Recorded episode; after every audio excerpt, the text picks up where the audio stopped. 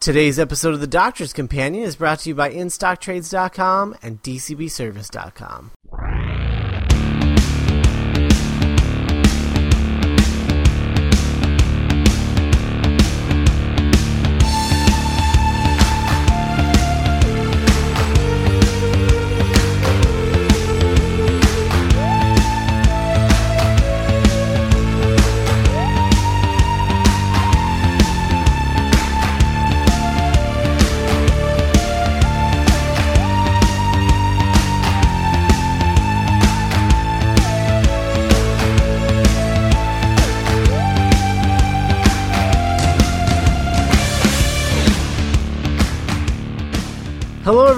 welcome to another episode of The Doctor's Companion. I'm Scott Corelli, And I'm Matt Smith, but not that Matt Smith. and today we are uh, we're, we're taking a turn for uh, Classic Who. Um, we're back to it, and uh, not a moment too soon, if you ask me. um, and uh, we've got something really special. We talked about it a little bit last week, but uh, we're going to be starting uh, Trial of a Time Lord, um, which is uh, the second and and last season of Colin Baker's run. Yes. Yes, yes. Yes. Um, and uh, yeah, it's the entire season um, that we're going to be talking about because it's a how many what what fourteen part, fifteen part? It's 14 episodes, 14. but like four stories long. So Okay. Um, 14 episodes, four stories. So we're, for the next four weeks, basically the next month, we're going to be talking about Trial of a Time Lord. um, and today we're talking about the first part of the story, uh, which is the Mysterious Planet, episodes one through four. And uh, we're going to be talking about that in just a second. But before we do, I want to remind everybody that we're from the website Geek Show Entertainment, where we like geeky stuff, and occasionally we talk about that stuff, like Doctor Who on podcasts like this one. Geek Show Entertainment is a podcast network that has new episodes released every week for shows that include The Doctor's Companion, as well as Movie Night at Geek Show, Have You Met Ted, A Couple of Geeks, and Super Geeks. And you can listen to those podcasts by streaming them on the website or subscribing to the shows on iTunes. Also, you can go to the website and join our community by commenting on episodes, articles, and audio blogs that we regularly post on the site. And if you listen to our, any of our shows and you like what you hear, even if you don't, you can help us out by leaving an iTunes review because iTunes reviews tend to be the best way for people to find our shows and decide if they might be worth listening to. You can also let us know how we're doing with comments, concerns, or suggestions by emailing the show at tdc at geekshow.us. That's tdc at geekshow.us. Um, all right, so what's what's uh, I know there's a lot of it. Um, what's the uh, background and significance uh, of the mysterious planet and and Trial of a Time Lord? Lay it Uh, on us. okay. Lay it on us. I'll, I'll do my best. Uh, well, just as a heads up, um, uh, background and significance for this week is going to be a little bit longer than normal because there's a lot to talk about. Uh, next week, not so much. The week after, not so much. But uh, the last part's going to have a whole section. It's going to be like 10 minutes, so that'll be fun. Um, Let's start at the top. Uh, at the end of season 22, which was Colin Baker's first full season of Doctor Who, uh, the BBC was getting increasingly less impressed with Colin Baker as the Doctor in the era. Which they is thought it was too- stupid. well, you're a recent Colin Baker convert, so I am. Uh, That's true. we'll we'll talk about that in a little bit. Um, but he was proving to be a very unpopular doctor. It was a very unpopular era. People were not liking the way that uh, Colin Baker was behaving as the doctor. They weren't liking Peri as a companion. They weren't liking the violent content that Eric Saward and Jonathan Nathan Turner were infusing into all their scripts. Uh, they thought the scripts had taken a turn for the worse, and a lot of people just stopped watching. And so the BBC pulled the plug on Doctor Who and essentially canceled it. But uh, producer Na- Jonathan Nathan Turner, who we're going to talk about a lot, um, managed to make it out to the fan communities really early on as soon as he heard and just said, hey, the BBC's trying to do this. Start your fan campaigns. Let's not get it canceled. And the fans jumped to the occasion and they started saying, bring back Doctor Who. They released a terrible Doctor Who single uh, called Doctor in Distress, which if you ever want to be like, if you ever want to like just say, I never want to like Doctor Who again, go watch Doctor in Distress because it's pretty, it's, it's pretty amazing. Um, Especially if you watch Oh. the if you watch it, it's like amazing because they got like Colin Baker, Nicola Bryant, and and Anthony Ainley as the master, and Nick Courtney to come in and just do a bunch of singing parts. It is horrible. It is so bad. Um, but eventually, the BBC thought, okay, we'll bring back Doctor Who, but we're we're you guys are on probation. Uh, they brought it back. They were supposed to bring it back in January. They brought it back in like September, so it came out like 18 months after the last airing. So they pulled the plug on it for 18 months. So essentially, the show is canceled. Now, what happened in the in the meantime is uh, the BBC said, "Okay, well, we're going." To, in Colin Baker's previous season, all the episodes had been 45 minutes long, and so there had been half of them. Uh, instead of the usual 26, there were 13. Well, the BBC said, "Okay, well, we're going to keep the episode count at." Uh, 13, which they eventually bumped up to 14, but we're going to cut your running time in half back to what it originally was at 25 minutes. And this made everyone really upset and really sad because it looked like, you know, the BBC was losing confidence in it and it shrank the season down to 14 episodes, which it never got anything bigger after that. Um, the BBC also said tone down Colin Baker, uh, tone down the violent content, make it more funny. And Nathan Turner and Saward, Eric Saward, the script editor, uh, were like, "Oh God, it's like we're on trial." And one of them said, "Oh hey, how about we put the Doctor on trial?" To which Colin Baker was like, "Are you sure that's a good idea?" Um, and uh, so they decided to create this thing called Trial of a Time Lord. It was Nathan Turner's idea to structure it kind of like a Christmas Carol. Um, so it would be three four-part stories and one two-part story to wrap it up. And the three, the fir- the four-part stories, the first would be from the past. So the one we're talking about today is from the Doctor's past. The next one would be from the Doctor's present. Uh, which is gonna, which we're gonna be talking about next week, and the one after that was a story from the Doctor's future. Um, and that's an interesting structure, especially because it allows the show to kind of do a classic story because the Mysterious Planet is nothing but classic, and um, Mindwarp allowed them to do something that was ballsy and modern, and then the future one was able to act like a pilot for what the show would look like if it were to go on, and then it would wrap it up in two phenomenal episodes. Um, so there was that and then uh, because they had already started to commission a bunch of scripts like they were they got ex-producer graham williams to do a celestial toymaker story. They got um, philip martin to come back and bring back Sil. Uh, why i don't know. Um, next week that's all i'm saying. Uh, don't worry it's not that bad. Um, uh, they got they brought in Christopher Bidmead to work on the Hollows of Time, which they eventually released. Big Finish eventually released and was actually horrible.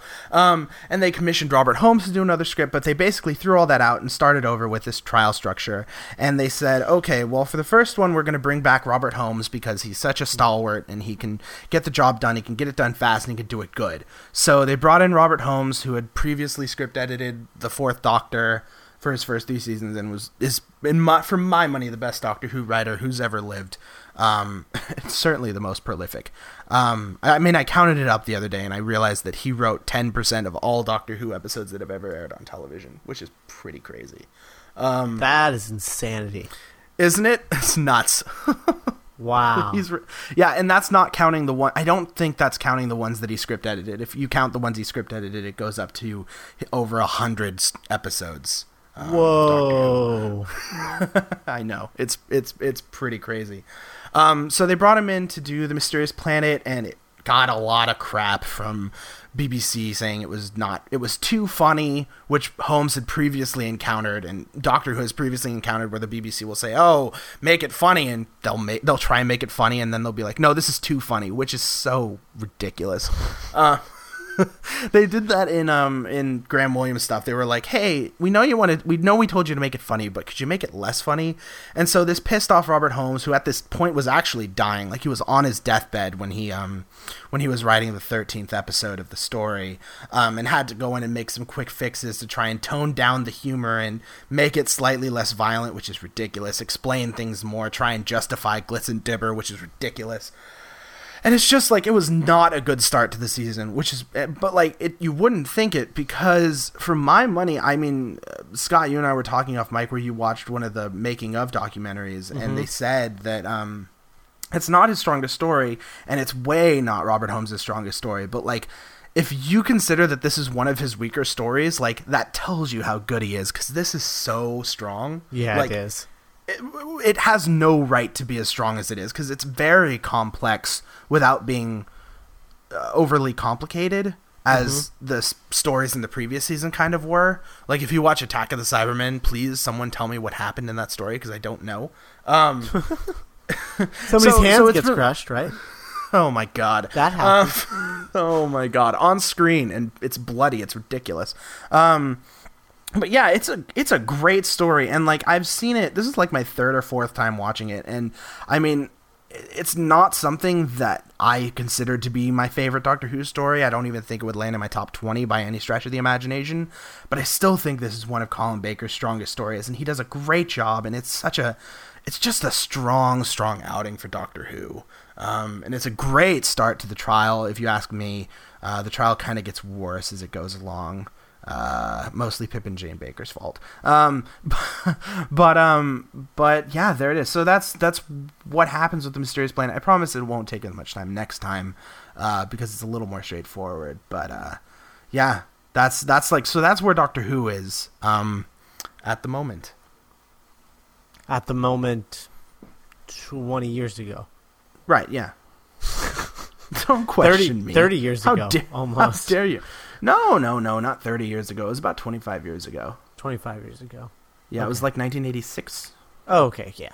So there you go. Yeah, yeah. Uh, so yeah, so the mysterious planet, and uh, uh, I really liked this, and I really like Colin Baker, thanks to the uh, wonderful Big Finish audios that he did, because wow, is he good? Is he? He's good? really good. Like, you know what annoys me about people who hate Colin Baker and think he's an awful doctor?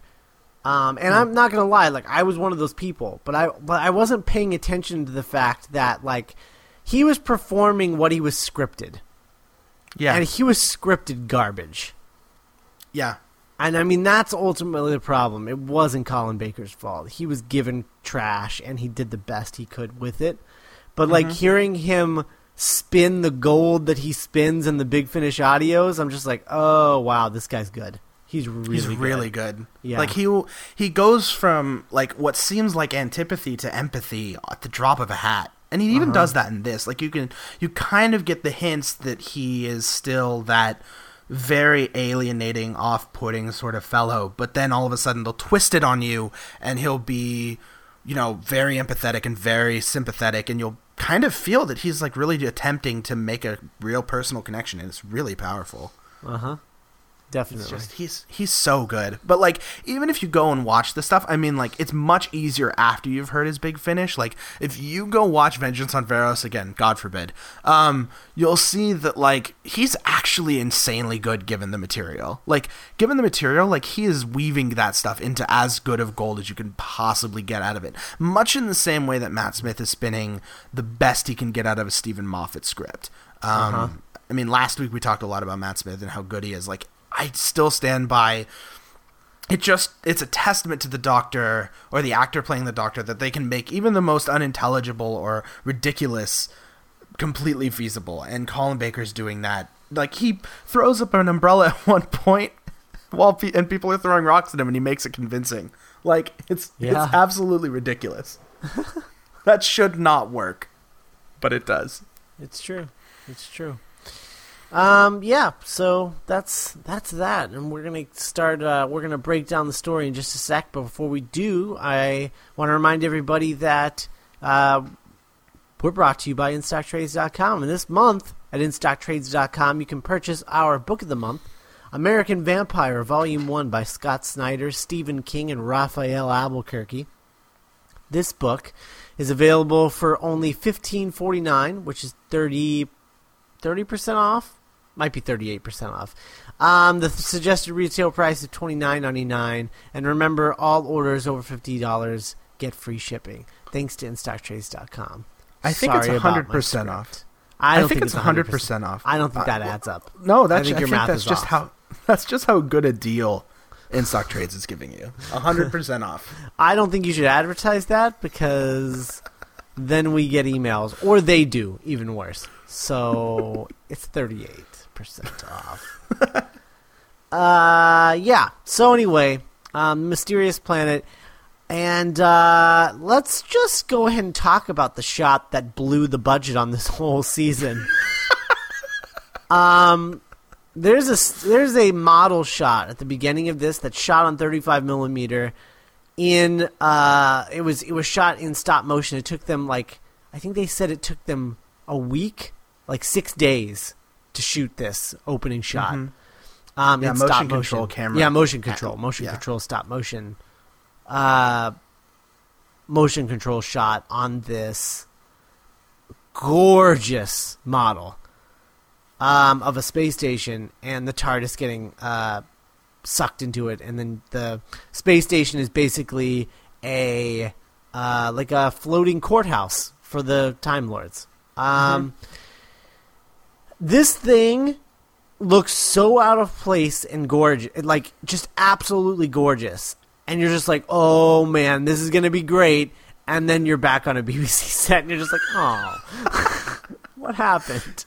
Yeah, no, it's it's it's like the most expensive shot in all of Classic Who. It And let me just like uh, let me just say, let me just let me just let me just explain this to people who are just like, oh, okay, so it looks really good for 1986. No, it looks really good. Period. This No, looks would- better it- than most CG, almost all CGI like that you see now. This Mm-hmm. looks better than that. agreed. It is amazing. It's the shot. breathtaking. Yeah. It's breathtaking. Like you, the, you first see it and you're just like, "Oh, that's a really sweet space station," and then you just zoom in and you literally just the camera just pans around the station, and it's, it's, like insane. it looks better than like the opening credits to Deep Space Nine. And I know that's not saying a lot because the opening credits to Deep Space Nine are really boring, but like they're still pretty gorgeous because they really get across that space station. This puts every like just about Dude, every I'm not gonna lie. shot. This this puts. I, I don't think there's a shot this gorgeous in all of Star Wars. I'm not lying. Like honestly, No, that I think I think I could agree with you on that. like I'm trying I- to think of one that beats it, and I can't. Well, nothing out of the prequels, that's for sure. Well, definitely not out of the prequels, but I mean, like out of the old stuff. Like I can't. I literally can't think of anything. Mm-hmm. It's like it, it takes a lot from the Death Star trench run, but it even it kind of grips you a little bit more because of the way that the camera sweeps. It's a uh-huh. very very interesting shot. It's actually worth watching this episode just for the shot. I'm not gonna lie to you. It's stunning. It's really good. It Yeah. cost them eight thousand pounds. cost them the production office for Doctor Who, which like I don't know what the budget on Doctor on Classic Who, like an episode of Classic Who was, but that's a lot. Yeah, That's a lot for Classic Who. yeah, yeah. It's, Definitely. it's pretty nuts. It's Um, pretty nuts. But yeah, so that was gorgeous, and then the episode starts, and um, I'm you know like the the doctor just kind of is just like, oh, I'm somewhere. Let me wander around because you know he does that, and uh, he finds himself in a dark, in a dark room. Which can I just say, not the most professional way to start a trial. a dark, foreboding room with this guy with your with your prosecutor lurking in the shadows. Honestly, I wish all trials started that way, with criminals just absent-mindedly r- wandering into the into the room. That's no, it's it's it's. I mean, it's really, like if you like if you think about it, like if you think about it like that, this is a trial, and that's how it begins. It's them tricking the doctor into this dark room and then turning the lights on and being like, "Surprise, you're on trial." and it's not even like a good reality show or nothing. It's just like, oh No. wait, hang on. Yeah. So uh, we meet the Valeyard, which is like uh, he's he's the prosecuting attorney, basically. Um, and he hates the doctor for some reason. Although there's a theory about the Valeyard, isn't there? No, no, no, don't don't say anything about it. Okay. Sorry. Don't say anything about it. Whoa. It's okay. no, no, because we're gonna find out who the Valeyard is. The Valeyard becomes very important in episode thirteen and fourteen. So, Oh, okay. so um, we'll well, anyway, save that reveal for later. the Valeyard he hates the doctor, like hates him, and we don't really know why. We just think that he's kind of uptight about Time Lord rules, um, and the doctor constantly breaking them. And uh, the doctor is super cocky and calls him name like really childish names, which I'm not. I'm not a huge fan of. You like this? I'm. I don't. But I didn't like it so much this time, honestly. I okay, mean, I thought it was so a little all right, too all right. grating. I'm glad that at least you saw my angle this time. No, I see, I see. I definitely see the angle, but I mean, we'll talk about the trial stuff more. But I see the angle, but he definitely does call the the Valeyard. It it's much worse later. Like this comparatively, this is really good trial stuff. oh, good. That's something to look forward to. Oh, um, yeah. So anyway, so there's there's a judge. Uh, I forget what her name is. Or She's just, just called the Inquisitor. oh the Inquisitor. Okay, that's right. Yes. Um, so there's a judge and there's the Valeyard, which is the prosecutor, and they they offer the doctor an attorney. Of course, the doctor is going to represent himself, um, because why wouldn't he? And uh, I will say, I will say, I do like the way that the courtroom is set up, where the uh, defendant and prosecution are facing each other, so it's more confrontational. I like that Yeah. It's- rather it's than a rather than it being like really clinical in real courtrooms where they're not looking at each other and they're Mm-hmm. both like saying their own thing and even though they are confronting each other they're not you know like and it's it's weird and like this is this is better i like this i think yeah, this is it's, good It's it's a good setup. It it's hard to shoot because it's a very closed set. Um, and if you look at it, this the trials never shot very well, but it's it's it's interesting to see. Like, it's a good layout for what they're trying to accomplish. Yeah. It's really good. Yeah. Um, so they basically, he's just like, you know, like, what am I doing here? And they're like, oh, well, we're going to show you some videos. And so then, Well, he's on, he's being there's an inquiry into whether or not he's um, transgressed the first law of time, which is don't interfere. Um, and there's a really cool reference where they're like, "This isn't the first time the Doctor's been on trial." They're of course referring to uh, the War Games, but also obliquely to when the Doctor was briefly on trial in the Deadly Assassin. So like, this isn't the first time, and that's probably why. Like, because I off mic you were talking about how the Doctor wasn't taking it seriously. That's why he's not taking it seriously because he's just like, "This is a farce. This is a joke." yeah. It's Well, not- see, but that's, that's the thing. It's like, like, I understand that, I guess, but, you know, like the war game, the Try and the War Games, that was maybe 10 minutes. I would say five. Five? Somewhere between Uh, five and 10 minutes. I, I, yeah, between five and ten minutes. Yeah. Um, and that was like had me on the edge of my seat. You know, like that was that's that's an awesome episode. This isn't that good. no, but very few things are that good. Yeah, but it's just it's like, but you know, like uh, Troughton's giving it gravitas, and and and Colin Baker is just like, eh. Which I know he's doing it because like that's the way they wanted him to play it, but I don't I don't think it was the right choice on Well, on it will change later. The Doctor will get humbled, and he will start to take it more seriously. He just doesn't take it seriously now. Okay, well uh, that's good. because- That's something to look forward to then. He's gonna get humbled next week. You watch. Okay, sweet. It's gonna happen. Sweet Yeah. deal. Um, so so yeah, so basically they're just like the Valeyard is like, I'm going to show you one of your old adventures and uh, prove, without a doubt, that you are uh, a jerk who breaks all the rules. Um, so so you know the Doctor just leans back and starts watching the home movies. Um, we also we get the thing with with uh, uh, like him not knowing what happened to Peri, which Yes. I'm assuming that's going to come back next week. next yes. week. Okay. Yes. Um, yeah, so he has no Very he- important, He yes. he forgot about Peri and was like, "Wait a minute, where is she?" And and they're like, "Don't you know?" Blah blah blah. You have Yes. memory loss. Yada yada. Um, it's all that's that's that's a key point. What happened to Peri is a key point that will be explored next week. Sweet deal. Okay. Yeah. Um, so then we get this basically what is a lost story, something that happened between the end of last season and the trial, um, which is the mysterious planet, the episode within the episode. Um, and uh, why don't why don't you talk about that, Matt?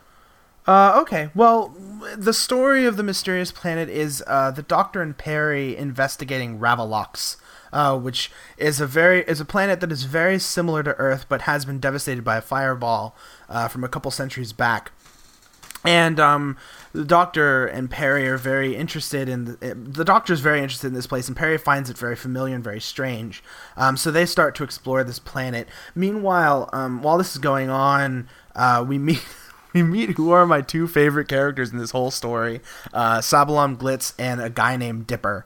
Um, and Sabalom Glitz and Dibber are two characters who are very much out of the wheelhouse of Robert Holmes. They're like this great double act who play off of each other, who are very well spoken, but are also ruffians and very low life scum people.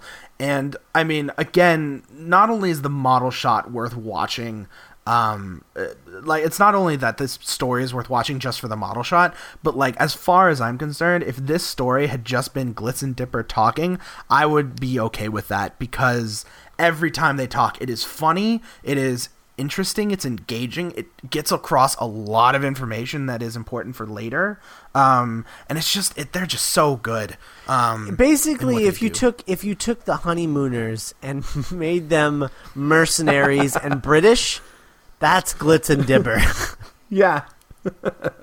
and like they're they're oh they're so silly and so and like Glitz is very interested in competition and eliminating the competition and Dibber's kind of a dumb person who uh they all, who, they have uh, awesome sideburns. they have great sideburns. They have like ridges. ahead of their time sideburns.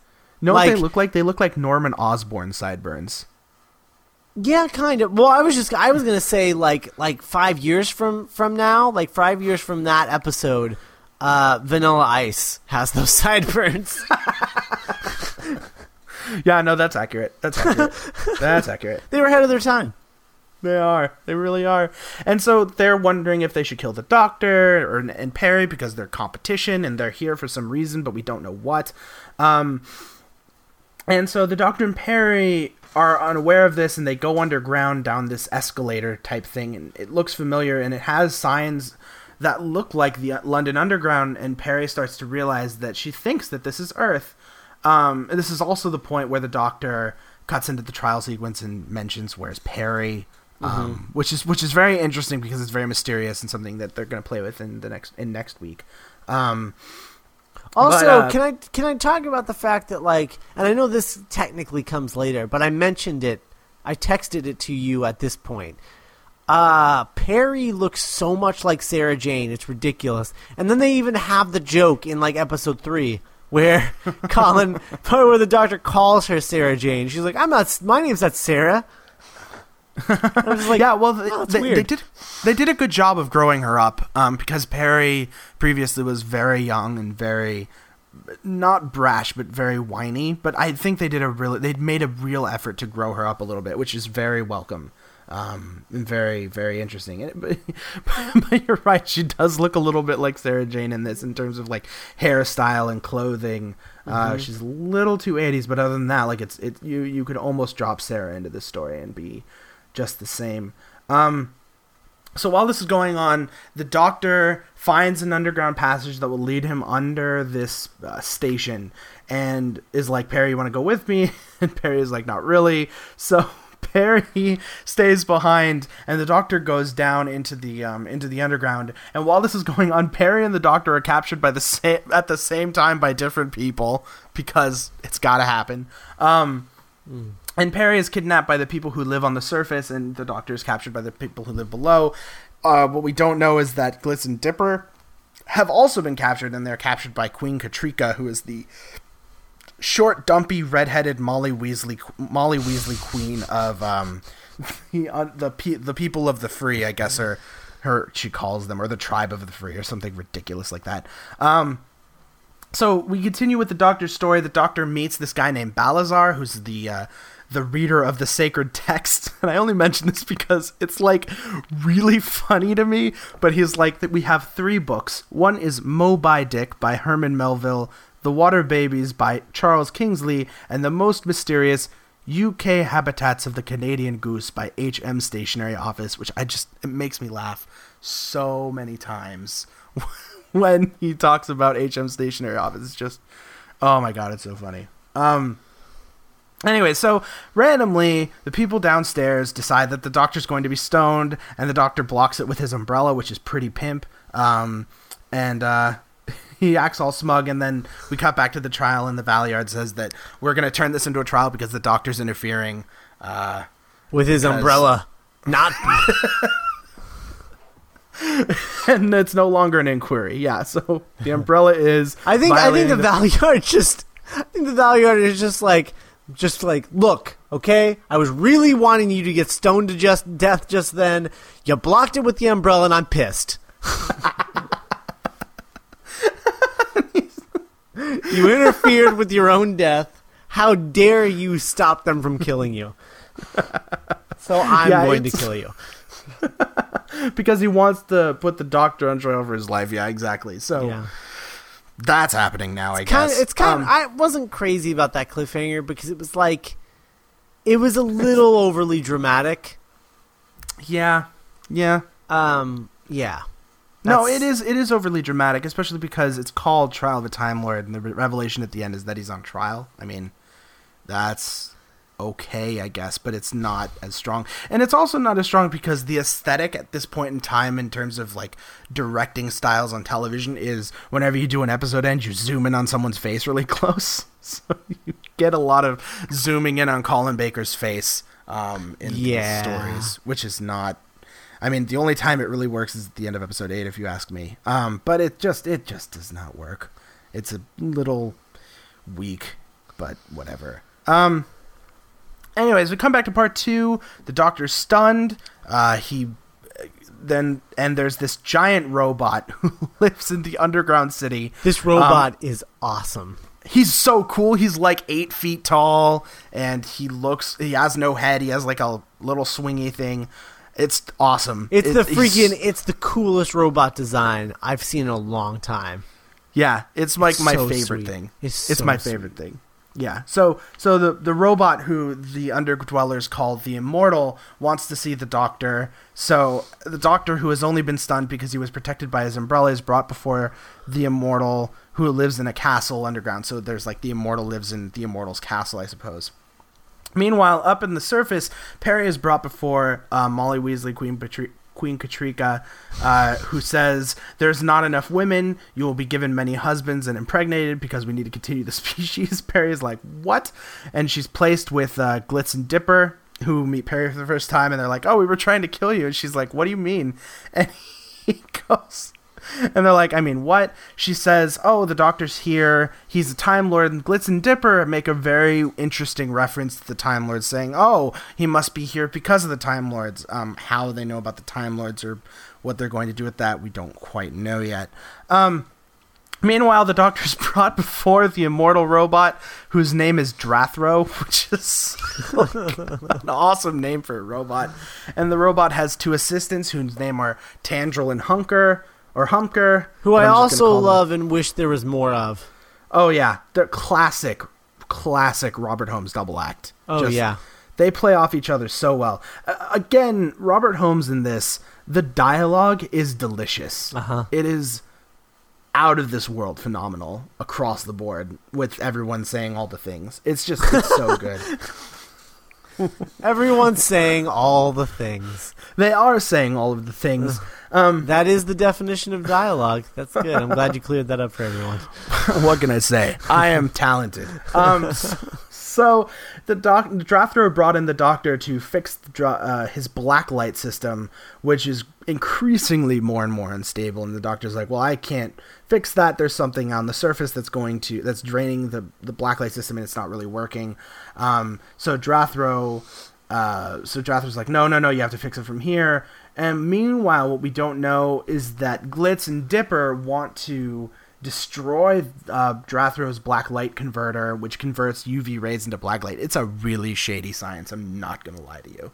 Um, I don't know how you convert black light to energy. Uh, I just I don't know how that. I don't understand why the doctor's just not like, hey, listen, Drathro, have you ever heard of cosmic bowling? All the black light you want. I can just imagine Colin Bike Baker saying that too. It sounds really good in my head. Uh, because let me tell you, you are in for a treat. And and And if you like bowling. Lynyrd Skynyrd, it's even better.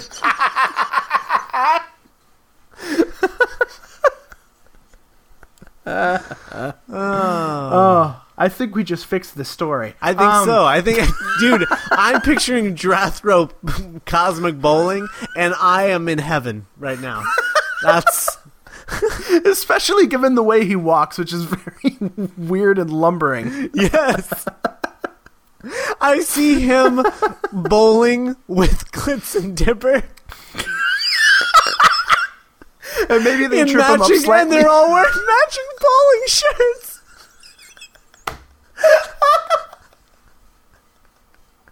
and Glitz doesn't like competition.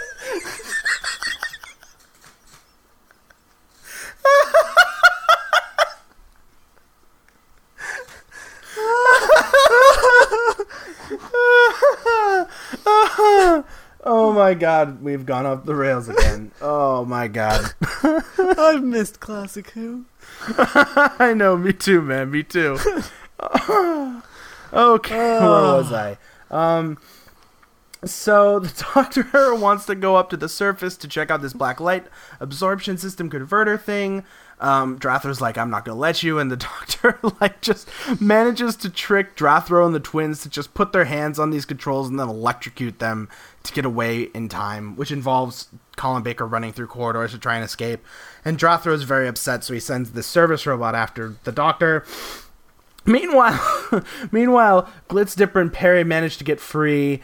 Uh, Glitz gives Dibber a grenade and then sets him to destroy the black light converter, which Dibber does. And Peri and Glitz run for the underground to try and take care of whatever it is that Glitz wants to take care of. Peri, of course, wants to get back to the doctor. Meanwhile, there's this guy named Merdeen who is this uh, I don't know. He's like the security guard sort of guy, and he tells Balazar that he wants Balazar to go to the surface. He's overheard by this random guard. I forget what the guard's name is, uh, but that guard comes into play later. Um, and the doctor meets up with Merdeen and Balazar and agrees to take Balazar back up to the surface. Um, and just as doctor, the doctor and Balazar get out to the open, they uh, meet up with Peri and Glitz, who arrive at the tunnel. And they're like, "Oh my God, we're being chased!" And Dibber shows up, and he's like, "We're being chased!" And they all run into the uh, back underground.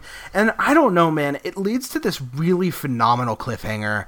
Um, I mean, I just I, every time I watch it, I'm just completely enraptured because by the time that they arrive back in the underground, like uh, subway station, I guess it is, um, they come across Drathro's service robot, and then they turn around and try and get out, and they're uh, being confronted by the tribe of the free, who are all pointing guns at them. And like every time I watch it, I'm just like, this is part three. Like it's got such a good sense of pace and energy, and it's just like the story at this point is just going. You know what I mean? It's Mm-hmm. I- just here. Here's my problem. Well, that's that's the end of part two, and I just He- okay. Here's my problem with this cliffhanger. It's perfect, perfect, until they ruin it by having the doctor say, "I really think this could be the end."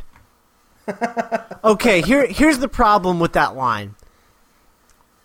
It's pointless because the audience knows it's not because he's currently on trial in the future. no, you're right. You're absolutely right. It's a stupid line that is just like, "Hey kids, here's a cliffhanger," and I hate that. Like, just Yeah. end it with them being surrounded, and that's it. Cut it there, and it would have been perfect. Adding that extra line makes it kind of lame. Yeah, no, it kills it kills the moment. I Yeah. agree. I'll agree. Um but it's I don't know. Every time I watch it though, I'm just like enraptured. It just has such a good pace and energy and Robert Holmes, man, that guy knows how to do a good cliffhanger. Like it's just I mean, we caves, we know this. Um The best cliffhanger. oh, the best. Um, so we come back to part three. There's this guy named Broken Tooth who's a member of the Tribe of the Free, and he has one of Glitz's guns, and he manages to shoot the robot and disable it. Um, and uh, so the robot's disabled, and uh, the doctor and they they're all like, "Hey, now you can come back with us back to the surface." And the doctor's like, "Ugh." So we have a lot more running around to do with the doctor and Glitz Dibber and Peri. So they all run back to the surface, and the doctor realizes that the blacklight system is down, meaning that um, there's going to be a cataclysmic cataclysmic explosion. I'm going to be honest, I do not understand why this works. Uh, I mean, I've watched every time. I'm just like, I don't try to pretend to understand. Like, as soon as they say black light system, I'm just like, I don't care, um, because I don't swing that way. I guess. Um, I don't swing toward black light. Um, You're not wrong. yeah, yeah. So as soon as they say that, I'm not interested. But basically, because Dibber took out the blacklight absorption thing, Drathro is starting to overload and drain his power circuits, and there's going to be a big cataclysmic explosion or something. Um, so the doctor is brought before Queen Katryca, who's like, who's like, well, you destroyed our totem, and the doctor's like, I didn't. Glisten Dibber did that. Um, and they're and and and he just goes he's just like he's just like well let me free because i need to get free and, and queen katryca's like no and then they put him in a in a nice little hut which is a cell i guess and while they're in the cell glitz and dibber confirm that uh, ravolox is in fact earth that they're they're that they are on earth but why is earth so off course why has it been burned why is it why is all these things and like this is something i think it's interesting because that answer is not found in this episode nor is it found in the story. You actually have to wait till like episode 13 to find out why, which I think is brilliant. I don't know if you noticed that they hadn't really resolved that. Um, Oh, I noticed. Okay, just making sure. Um, so uh, so they find out this is Earth. The Doctor's captured by Drathro's service robot, which is which leads to Colin Baker getting strung up by like these metal tentacles and just like being strapped to the robot, which I think is funny every time because it just looks funny.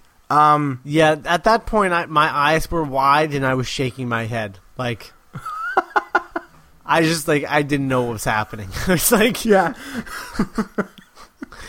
well, the the service robot has to give uh has to give uh has to get the doctor back. Um, with its metal tentacles yeah, exactly with the random metal tentacles that Um, don't look unlike giant pipe cleaners.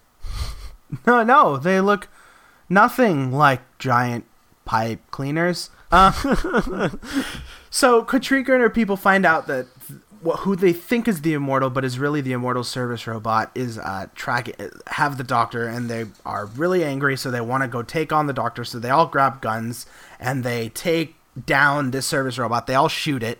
Um, and manage to take it out. And they're like, "Oh, hey, the immortal's dead." So they all race for the castle. And Glitz and Dibber now are free because of the service robot, and they're like, "Oh, hey, let's go get big guns and go back underground and take ca- take care of whatever we want to do." And then Peri wakes up the doctor, who was let go by the service robot, and um, the doctor's like, "Oh crap, we have to go after them because Drathro's going to blow up, and it's all going to be really bad." And Drathro Drathro is somehow able to see all of these things and is like, "They're coming. We will be ready." And the twins are like, and the twins are like, "Oh, we should probably get out of here because we should." Um, and then uh, we cut back to this great scene. I would YouTube this, but it got taken down because YouTube's stupid. Of Glitz and Dibber talking, just as an example of Glitz and Dibber talking.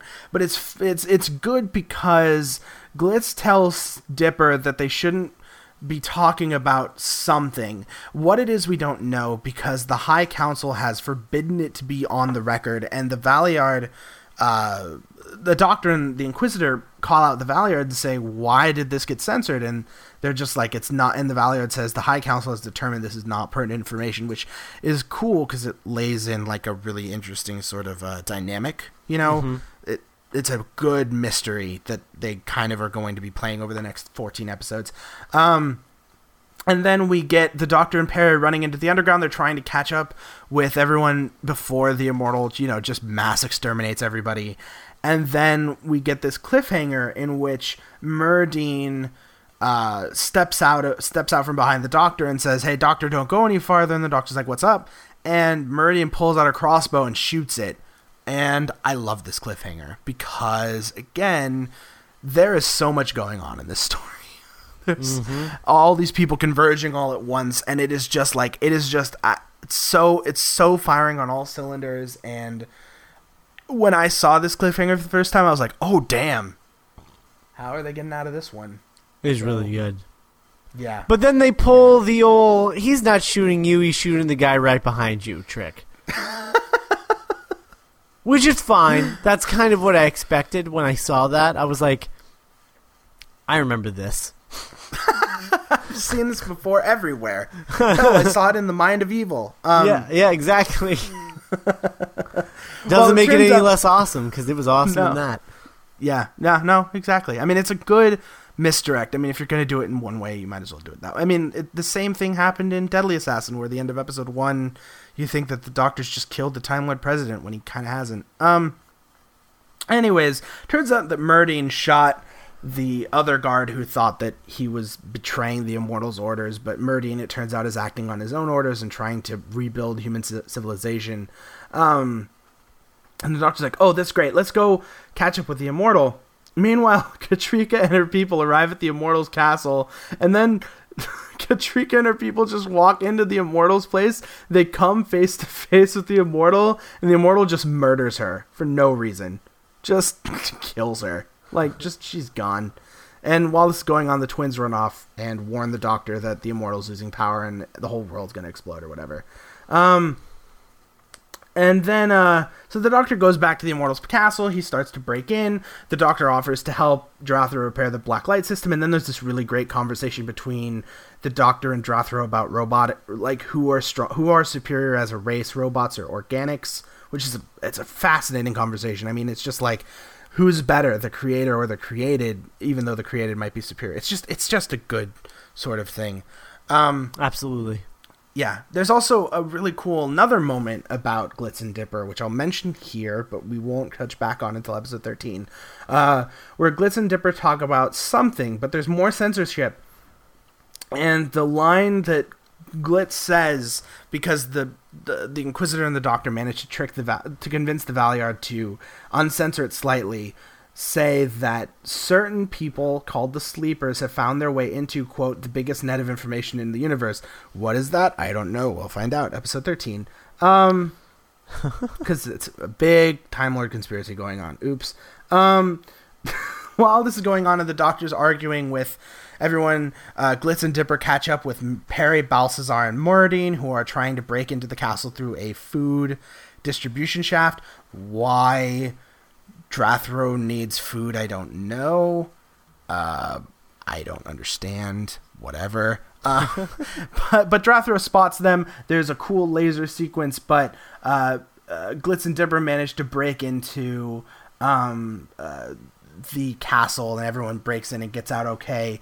And Drathro is just like, I'm just ready to let the whole world burn, which is interesting. He's like, I'm ready to let the whole world burn because if I can't run on blacklight, then nothing should be able to run because if I'm not alive, then what's the point? What do I care? Which is a fascinating sort of moral dilemma. Um, just blowing through this really quick. Glitz, Glitz tricks Drathro by saying that their ship has black light, and if they and if Drathro goes to the ship, he can be powered forever. And Drathro's like, "Okay, I'm just gonna grab all the secrets."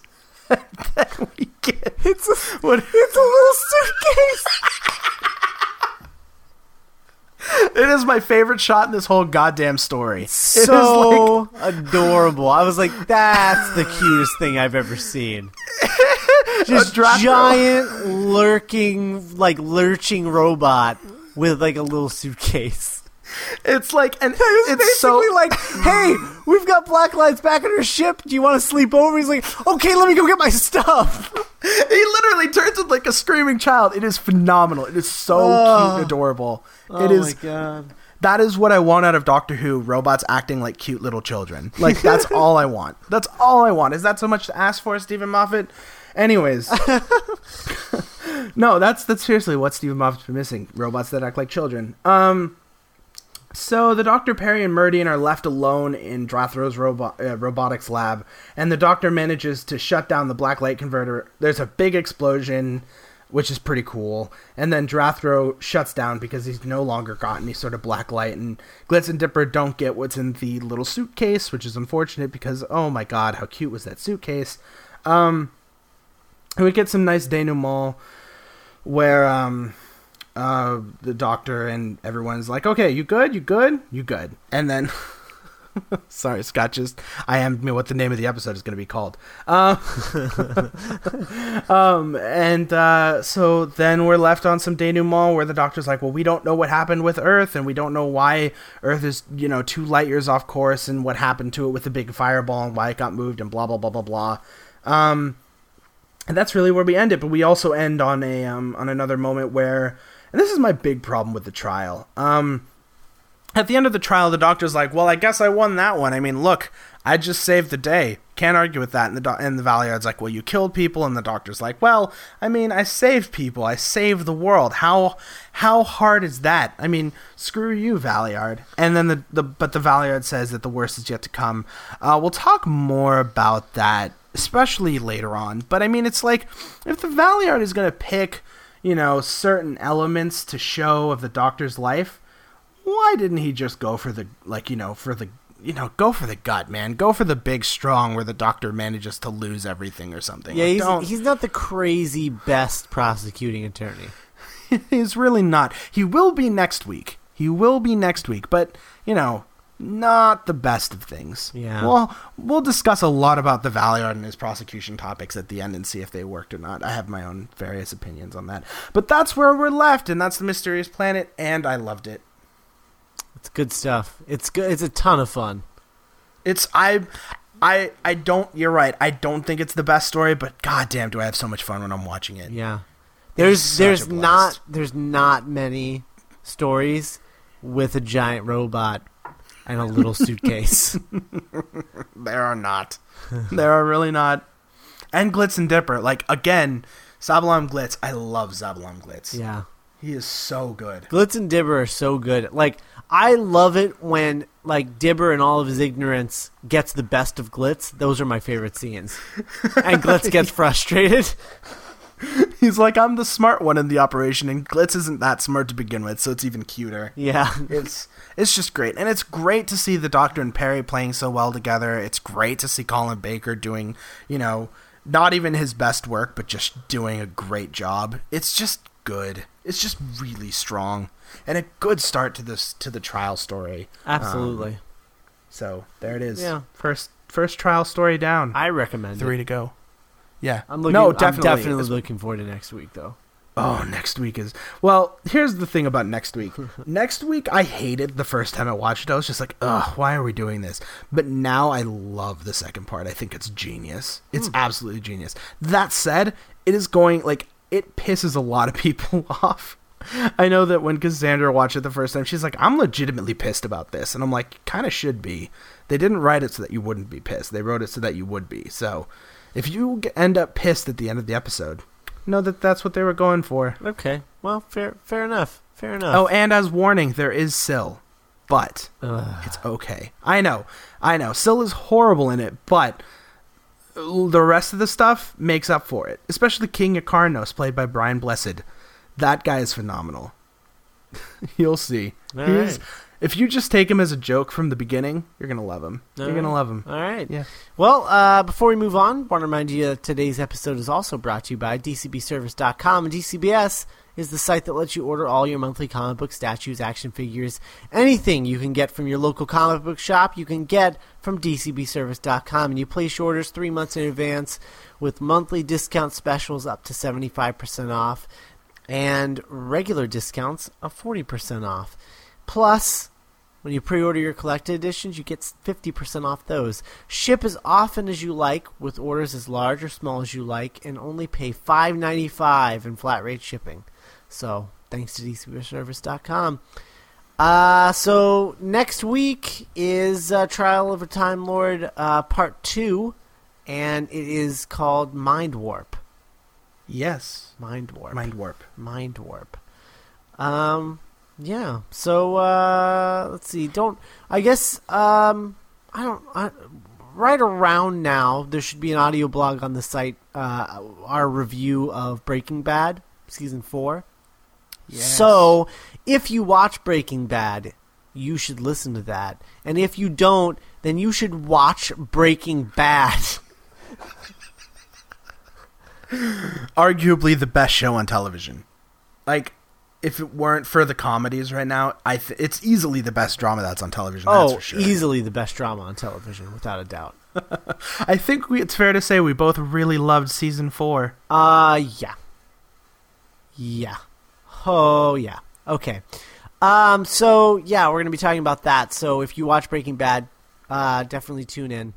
Um, And then uh, Movie Night at Geek Show this month is our uh, uh, October, like Halloween horror month. And uh, this week we did, uh, this past week we did uh, John Carpenter's The Thing. Uh, next week, or this week rather, we're doing uh, Near Dark uh, from director Kathryn Bigelow.